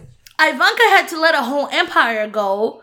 Shoes, She clothes, hasn't all let it go. that. She hasn't let it go. She's still doing all that shit, probably from an office in the White House. But to to accuse Hunter of some benefiting of some form of nepotism when he's actually known for being someone who works and does things outside, like outside of what his dad does, is starkly different from what the Trump kids are doing. Yeah, for sure. The Trump For kids sure. are part of the administration. I know. And if if nothing else, even if the shit with Hunter was suspect, Trump would should be the last person to want to be looking into it because you can't. It's like me ca- ca- calling somebody fat and trying to talk about their shit. Like, look, I'm overweight. I'm not one to be picking on anybody for their size. You know what I mean? Like Nobody has seen you. Ray is a skinny 23, photo 6, 38. I feel like I'm 23, 46. Jesus. But you know what I'm saying? Like, you, it's pot calling the kettle black. right. And it makes no sense for him, of all people, to be talking about somebody getting a position of power because of their proximity to power. But it's not even really that. It's all about trying to dig up some dirt to It win is, an election. is, It has it nothing is. to do with whether he feels because like he couldn't find any dirt on Biden, because all Biden's dirt's out there. Look, I hug and fuck up on some people. I like his. Not fuck, I'm sorry. I hug and didn't- kiss up and smell up on some correct people. the record for the pres- vice Sorry. president. Joe Biden, don't come after me. I'm sorry. Keep your teeth in your mouth, okay? And if you really want to go at Joe, there are plenty of things that have nothing to do with Hunter. Joe did have that little thing where he was inappropriate with people, but you can't he can't really go at him at that because Joe owned that. but also, so does Trump. But in a different manner, right? Like In a different manner. Joe owned the fact that like his he was being affectionate, it might have been inappropriate. He didn't hide from it. Meanwhile, Trump hides from all of the very inappropriate does, he shit that he, he has does. done, but he gets a pass for all of these things. he does. Um, so suffice to say that there's not much that Trump could find on Joe. So he had to he had to go all across and withhold aid and do illegal things just to get at someone who's we're still in, who's not even won the primary yet. Yeah. Oh, okay. We are done with these two topics. Oh my god! From hell. Oh my god. So before we finish with horribleness, Mm. Mishy, Yes. Am I gonna have to sing my own asshole? Am I gonna have to sing my own asshole because Michelle is not here? Uh okay. So I'm gonna try to make my voice sound like two voices, okay? You an asshole, baby, you an asshole. You an asshole, baby, you an asshole. Uh, you an asshole, baby, you an asshole. that was so bad. Oh my god. This is awful. Uh, This is my bae gonna be able to make up for it? I hope so. This one really breaks my heart to report, and I'm not gonna go as hard on this because I truly don't know the circumstances. But Okay. because of the repercussions of things like this, it's that stem from these sort of situations, is a reason why I'm awarding asshole to a young black girl, and you know that that hurts. I know. I think I know this story. Go ahead. Um, this this really truly I don't under I don't know the circumstances. I don't know what this young child could be going through or whatever it is. But it goes back to the whole thing where I was talking about earlier, me and you, Ray, when we we're talking about impact versus intent. We've talked about that a lot. We talked about that a lot. Is that sometimes you don't mean to do shit, but the impact is going to happen either way. Mm-hmm. So, for you guys who don't remember, there was a 12 year old African American girl who claimed that three white classmates had pinned her down and cut her dreadlocks. And this became a whole thing. I mean, people were rallying behind her. There was rallying cries. We're all upset. Like, norm because that's what we're supposed to do when we hear something like this Right. is to be how could you tie someone down a young black girl cut her hair and do all of the things that shit in this society we're trying to get away from destigmatizing black hair and just trying to get young black girls to live their best lives without mm-hmm. people judging them. And i'm not gonna go too hard on this young lady because i like i said i don't know. One she's underage and two i don't know what she's going through. But what i'm more so troubled by is the circumstances that are going like the repercussions of this after because people are always looking for a reason not to believe black people when they say mm-hmm. things. And when so- and not just black people to not believe women and young women. uh, young women, right? It's like when someone comes out and gives fake rape allegations. Yes. It hurts all the other people behind them who have all of these rape allegations. So this is one of those things where it truly hurts. And I know that this is, geez, this is my second week giving a black woman an asshole of the week for someone who is like always being accused of like, why do you always give all the white people asshole? But right is right, wrong is wrong. Mm-hmm. And that's something that we live by here at DBAP is that we call it like it is. This is not a bakery. We Calls them as we see them. We don't sugarcoat no shit. This ain't no bakery, and we don't sugarcoat. So the young lady admits, and it has been confirmed, that when she accused them of allegations of assault, they have now been prov- proven to have been false. Um, Stephen Danish, who is the head of Immanuel Christian School, said in a statement on Monday. Amari Allen, who was the one that told CNN and other news outlets that three white boys at the school in Springfield, Virginia, pinned her to a playground slide and cut her dreadlocks, calling her hair nappy and ugly, And the family was devastated when this happened. But they actually released a statement today after all of this came to light. And I feel so I feel so bad. I don't even know if this should be an ass. I just feel so upset by the whole thing because they were trying to stand by this young lady and the community was trying to stand by mm-hmm. her. So they had to issue an apology. And what they said was, We're so embarrassed and we're so sorry. She said that her niece had had a verbal dispute with the boys but embellished the story. And they said that to those young boys and their parents, we sincerely apologize for the pain and anxiety these allegations have caused. That's what the Allen family said, which is the young girl's family. And they said to the administrators and families of Immanuel Christian School, we're sorry for the damage this incident has done to trust within the school family and the undue scorn it has brought to the school. To the broader community who rallied in such passionate support for our daughter, we apologize for be- betraying your trust. We understand there will be consequences and we're prepared to take responsibility for them.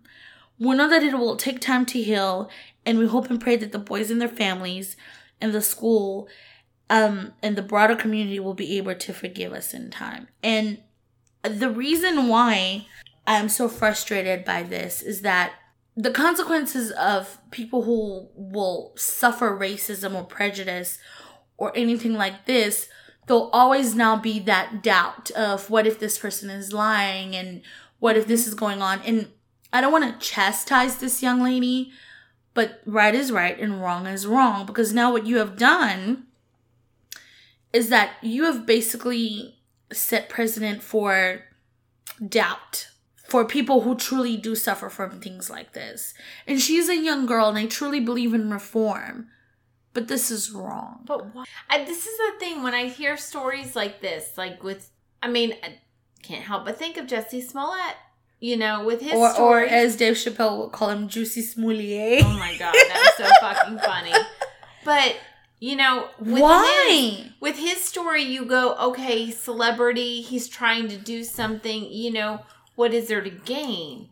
And then for this young girl, you think, okay, is she covering up something that she did to her parent? Well, but okay, so even if she just cut off her own dread for the heck of it, did she so worry that her parents? I, I can't even I think wrap my mind around I what think was what it was is that like maybe there was just a tip or an argument, and then she was like, "You motherfuckers gonna learn today," and then I don't know what happened. Okay. But what I'm Who knows? Yeah. what I have the most quarrel here with, I know kids argue in school. There's also back and forth. It's the young lady not understanding the repercussions of her Mm-hmm. actions. This is gonna go beyond you being punished and being thrown out of school or whatever.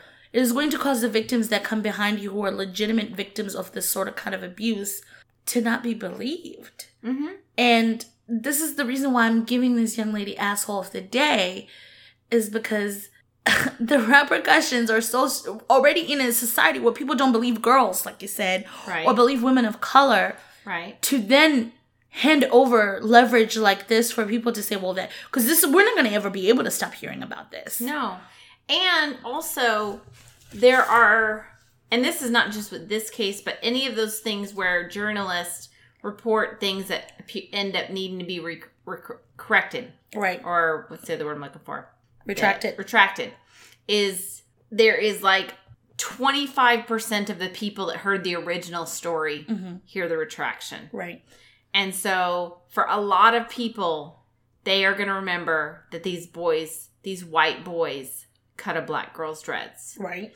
And so, I mean, luckily, most of those kids are younger, so we don't know all their names. You know, aside right. from this girl whose name was out there because she provoked the story. Right.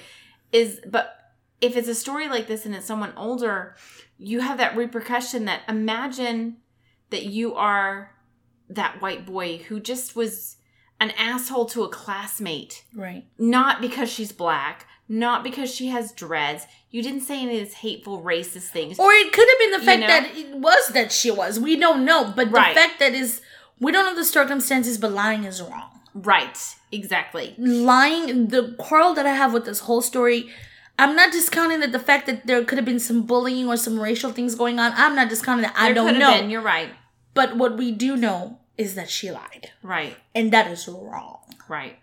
Um, and the kind of precedent that this sets is not okay. For like I said, victims will come behind her, women, women of color, black women, and this young lady has a long way to go as far as like doing some therapy, and basically, yeah, she's gonna have to apologize. I'm all for that. For I I sit here and I talk about all the time about protecting black people and not tarnishing black people's reputations and not living up to stereotypes and not doing all that. That doesn't mean that I'm for that happening to anybody else. No, no. Is and I think what most people think when people talk about Black Lives Matter or talk about giving black people justice is that that means that injustice to me means injustice to someone else. That's not what that means. This is wrong. This is wrong on any level. And the young lady has to do a lot of work to get herself on the right path. And her family, I know, is devastated given by the response that they gave to the news. But I hope that she learned a very important lesson. And I think I'm sure this thing will follow her around for a while because it's going to be hard for anything that comes out of her mouth to ever be believed Right. moving forward. right. And this is going to be a black cloud over her for a while. And I hope she. Okay, so she was there a police report involved? Do you remember? I believe there was there was assault charges pending. Okay, so I hope that she ends up having to get some kind of community service Mm-hmm. because no one should, like you said, a lie is a lie. Nobody should falsify police reports because it's a waste of the police's time. It's it takes, like you said, it takes away from true victims. But I would love to see her have to serve in a battered women's shelter or something like that to see where these are the true victims Mhm. of the things that you claimed happened to you. Right. You need to understand the ju- the seriousness of the allegations you made. All right. And so I hate to say it, but young lady, You asshole. you're you're the asshole of the week. But I don't think that you're beyond redemption. But you have to do something about this. You made an asshole move. You made an asshole move. And You're normally not an with- asshole. But you But made you an made an asshole move. And normally with younger people, I believe in redemption because they're not old and set in their ways. I'm sorry not to sound ageist, but yeah, you're kind of the asshole. You're you're the asshole of this week Yes. because this was the asshole move, and I I hope redemption. And uh, for the young boys, I, I hope redemption for them. You know, like you said, not a lot of people read retractions. You know what I mean? Mm-hmm. So I hope that everybody in this story is redeemed, given that they're young children, and we always hope, you know, a bright future for young people. But young lady, And I hope it doesn't impact your bias. right. I mean, we all know how predisposed we are to bias. And this is just the icing on the cake when something like this happens. Of like, this is that one off. Like, well, what about this time? And it's Right. black people won't be able to live it down. No. And so you have to be conscious of when you're doing these things about how they're going to harm other people who come behind you or who have come before you. So, young lady, I give you asshole of the week, and I'm hoping that it's just for the week and that you go through a long road of redemption Mhm. and that you do the work to be a better person. But other than that, you're the asshole, baby. Agreed. All right. Well, we had a young person who was an asshole. Now, this next Bay, my Bay, is not nearly as young, but still a young person. So, Right. do you want to end on a high note? oh my god, I gotta we do please Michelle. end on a high note? I I gotta hold on. Hold on, clear my throat. Michelle, I hope you're happy I have to do this without you, you fucking bitch. Raise bear the day. Ray Bay. my god, I'm so hoarse. Ray Bay. Bay. Ray. Aww. Damn, my voice is hoarse. It is rough. Oh, it's rough times, honey. Oh, so this is a story that it has sat with me for a little bit, and I think a lot of you have already seen this. So I'm sorry to disappoint you with a not unique story. But in case you didn't see this, I really need you to see hear this story about a homegrown Texas Bay. Okay. Oh, get me excited, honey. Um, with a famous person's name. Oh. All right. So when Satchel Smith's Oh. father dropped him off for his shift at Homeward Suites in Beaumont, Texas, Oh, this the bay now. Yes. Yes. Hurricane Bay. Okay, we're gonna Hurricane call Bay. hashtag Hurricane Bay. Come on through, bay. Yes. So when Satchel's dad dropped him off at Homeward Suites, Homes, Homewood Suites in Beaumont, Texas, he expected the day to be like any other. He'd start at 3 p.m., leave around 11, but that was until Tropical Storm turned Depression Imelda unleashed torrential flooding that trapped him and 90 other guests inside that hotel. And Damn, then- Gina. I know. For 32 hours, beginning Wednesday afternoon, this 21 year old was the hotel's only employee.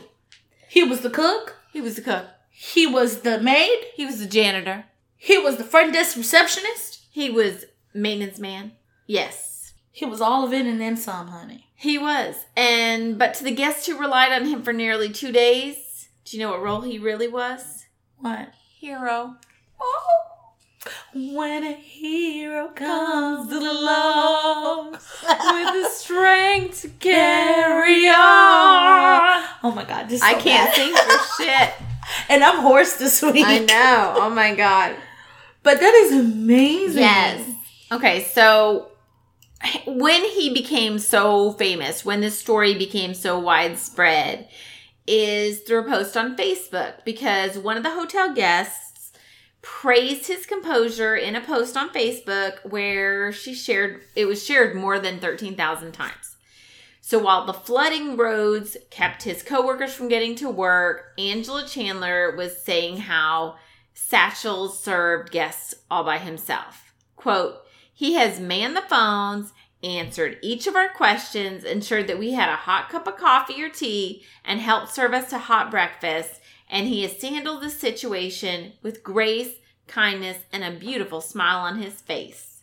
Oh, he's a good looking boy He- too. Oh my god, he was such a good looking young man. he's a good looking man. So for someone trapped at work, he seems really cheerful, but privately, the Lamar University track and field star, he felt overwhelmed, he told CNN. It was pretty intense, he said. Hmm. So he was typically positioned behind the front desk. Mm-hmm. But now, as we were kind of joking around, he is now the hotel chef, maintenance man, room service attendant, and any other vacant position that needed filling. He is all the things. Exactly. Even when his experience was lacking. Like I joke with Mishy that, you know, I'm like, you had five jobs and you still felt lazy. well, that was poor little Satchel, okay? He said, I never worked in a kitchen and I'm not a really good cook. But you know what? He didn't care. He resolved to cook anyway. and he had help. The guests at the hotel helped him. Exactly. A guest stepped in to help him serve breakfast. A few others joined them to prepare dinner. They had a simple chicken pasta with garlic bread. He was pleasantly surprised that it tasted good, he said. Oh, I know. Quote, everyone seemed pretty thankful for it. They said it was pretty satisfying. But I'm always thankful for pasta, carbs, and I all know. that Oh shit. my god. And it's cooked for you. I don't have to cook it. In the middle of a flood. Exactly. They're lucky they weren't sitting there eating uh, Canned toast. ravioli. Toast. So, or or as Texas tradition is, a waffle in the shape Uh, of Texas. Right. mm-hmm.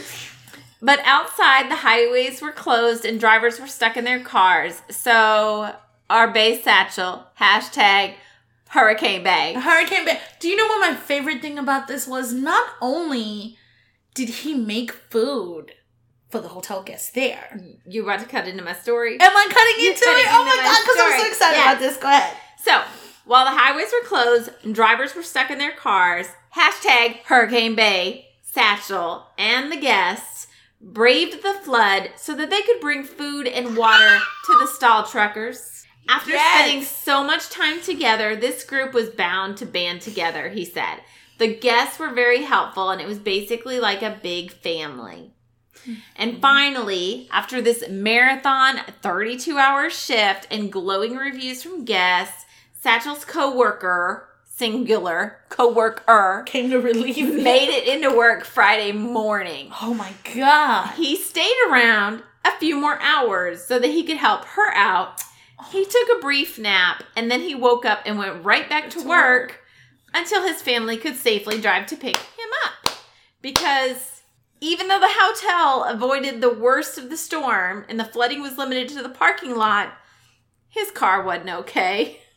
Poor guy. Second time a storm has told about his hotel, his car, Right. Because he also had it happen in uh, 2017 during Hurricane Harvey. Right. Right. But he has managed to find the good in it because his family's home didn't flood. He Hmm. says, "quote Everything happened for a reason." So what I wanted to tell you, what I heard was that not only did What they I had heard was What, what, what I heard was that not only did they serve the truckers, but they also delivered food to the neighboring hotels. Oh my gosh! That didn't. So that was one of the things that they were talking about. They were just all around doing. He was just the leader of all of this awesome He was shit the that was most going bae. on. He was the best of the bays. the best of the bay. It was so amazing. oh my gosh! So Satchel Smish, Jesus. So Smash. Please don't cut this out. So great. so Satchel Smith. yes. Hashtag Hurricane Bay. Bay. Yes. We love you. Dude, I hope they buy him a new car. Oh my God! Yes, they He's should. so deserving. Because if a lot of people would have just said, "Look, my shift's over at 11. Cause you know, if I'm it was Mishi, home. honey, Mishi would have grabbed her shit and would have ran on out to go to them babies, honey. I ain't sticking around for you. No, would- you would not. I would have stayed because I'm that person. I would have been there cooking salsa and shit. I know. Getting my African girl on. They'd be like, "What is this? It's What- is it- food. Is, this rice? It's- What's this? Is it mashed potatoes? What is this?" And It's you're like, food. "It's African. Yes. Just eat it. just eat." Eats." But that is amazing. It's I'm that is so cool. I love when we end on a high note. Oh my gosh. Huh? Oh my god, it's so weird trying to end a show without Right. Michelle. Oh my god, Michelle, if you are listening, because yeah, I hope she listens to this show when she's not here. We are missing your presence, and we can't wait to have you back next That week. That is true. But drunk delegates, we thank you so much We for do. putting up with us as we fumble through this together by ourselves. It is our first time doing this together, but I thought we It did is. really well. I think we did okay. You and I always have a really good conversation, do. and I think we We we, even went over what we thought we were going to. We do. And just on a side note, y'all don't know this because we don't always talk about where we record, but we're in a transition phase. So Mm-hmm. we over the last several episodes have been like like Bouncing um, around. we are we are migrants. So we record in one place and then we we recorded one place at Mishy's house and Mhm. we've always recorded in the past at Michelle's house Mhm. and then right now we're recording at my house and so uh We you will may- soon have a permanent. yeah, we will still. We're actually should be in November upgrading to actual having our own little studio. and you guys will get better quality, Yes. more consistent podcasts. yes. But today was great, Ray. It and really I mean, was. God, Leo, thank you. Oh my God, Leo, you the bae. You're the baby. Um, and then we saved the other bottle for next week, so we'll be- Leo, you're our Pinot Noir shooting, shooting star. star. Oh. He, he really truly is. He Thank really you is. guys. And if you guys want to be as amazing as Leo is If you want to be a Pinot Noir shooting star, and donate wine to the pod, honey, absolutely we're always let us know. I have been looking into setting up a Venmo in case someone feels like that would be an easier thing because I know I think the thing is like Cash App now. Cash App, but I Uh, think Venmo is easier for like a business to start something up. But we can look into something, either one. If that's something you're down with, you know how to message us on Facebook. right. You can hit us up at the Gmail, drunkbpolitics at gmail.com. Or if you guys feel like we're ready to start a Patreon for y'all to sponsor a $5 bottle, $10 bottle every month, let us know. We'll take your money, honey. All right, Ray. Okay, that was bizarre. I just got an alert that Cash App sent me money, and it's also from someone that's a, li- that's a listener, but it's from unrelated things. Thanks, Susan. hey, Susan, throw another 10 on that. Hey. Eh. Ray. or y'all want to go in on it? I got five on, On it. it. Anyway, Well, drunk delegates, it was a pleasure. Ray it was good recording with you. so good recording with So good. you. So, everybody stay drunk, stay tipsy, stay tipsy, stay my friend. fucked up, and stay political. Thanks for listening to Drunk Bitches in Politics. Follow us on Facebook, Twitter, and Instagram at DBAP Pod. If you have questions or suggestions, email us at drunkbpolitics at gmail.com. Episodes are available on Apple Podcasts, Google Play Music, Spotify, or wherever you get your podcasts. If you like the show, please rate, review, and subscribe. It's the best way to show your support and spread the word.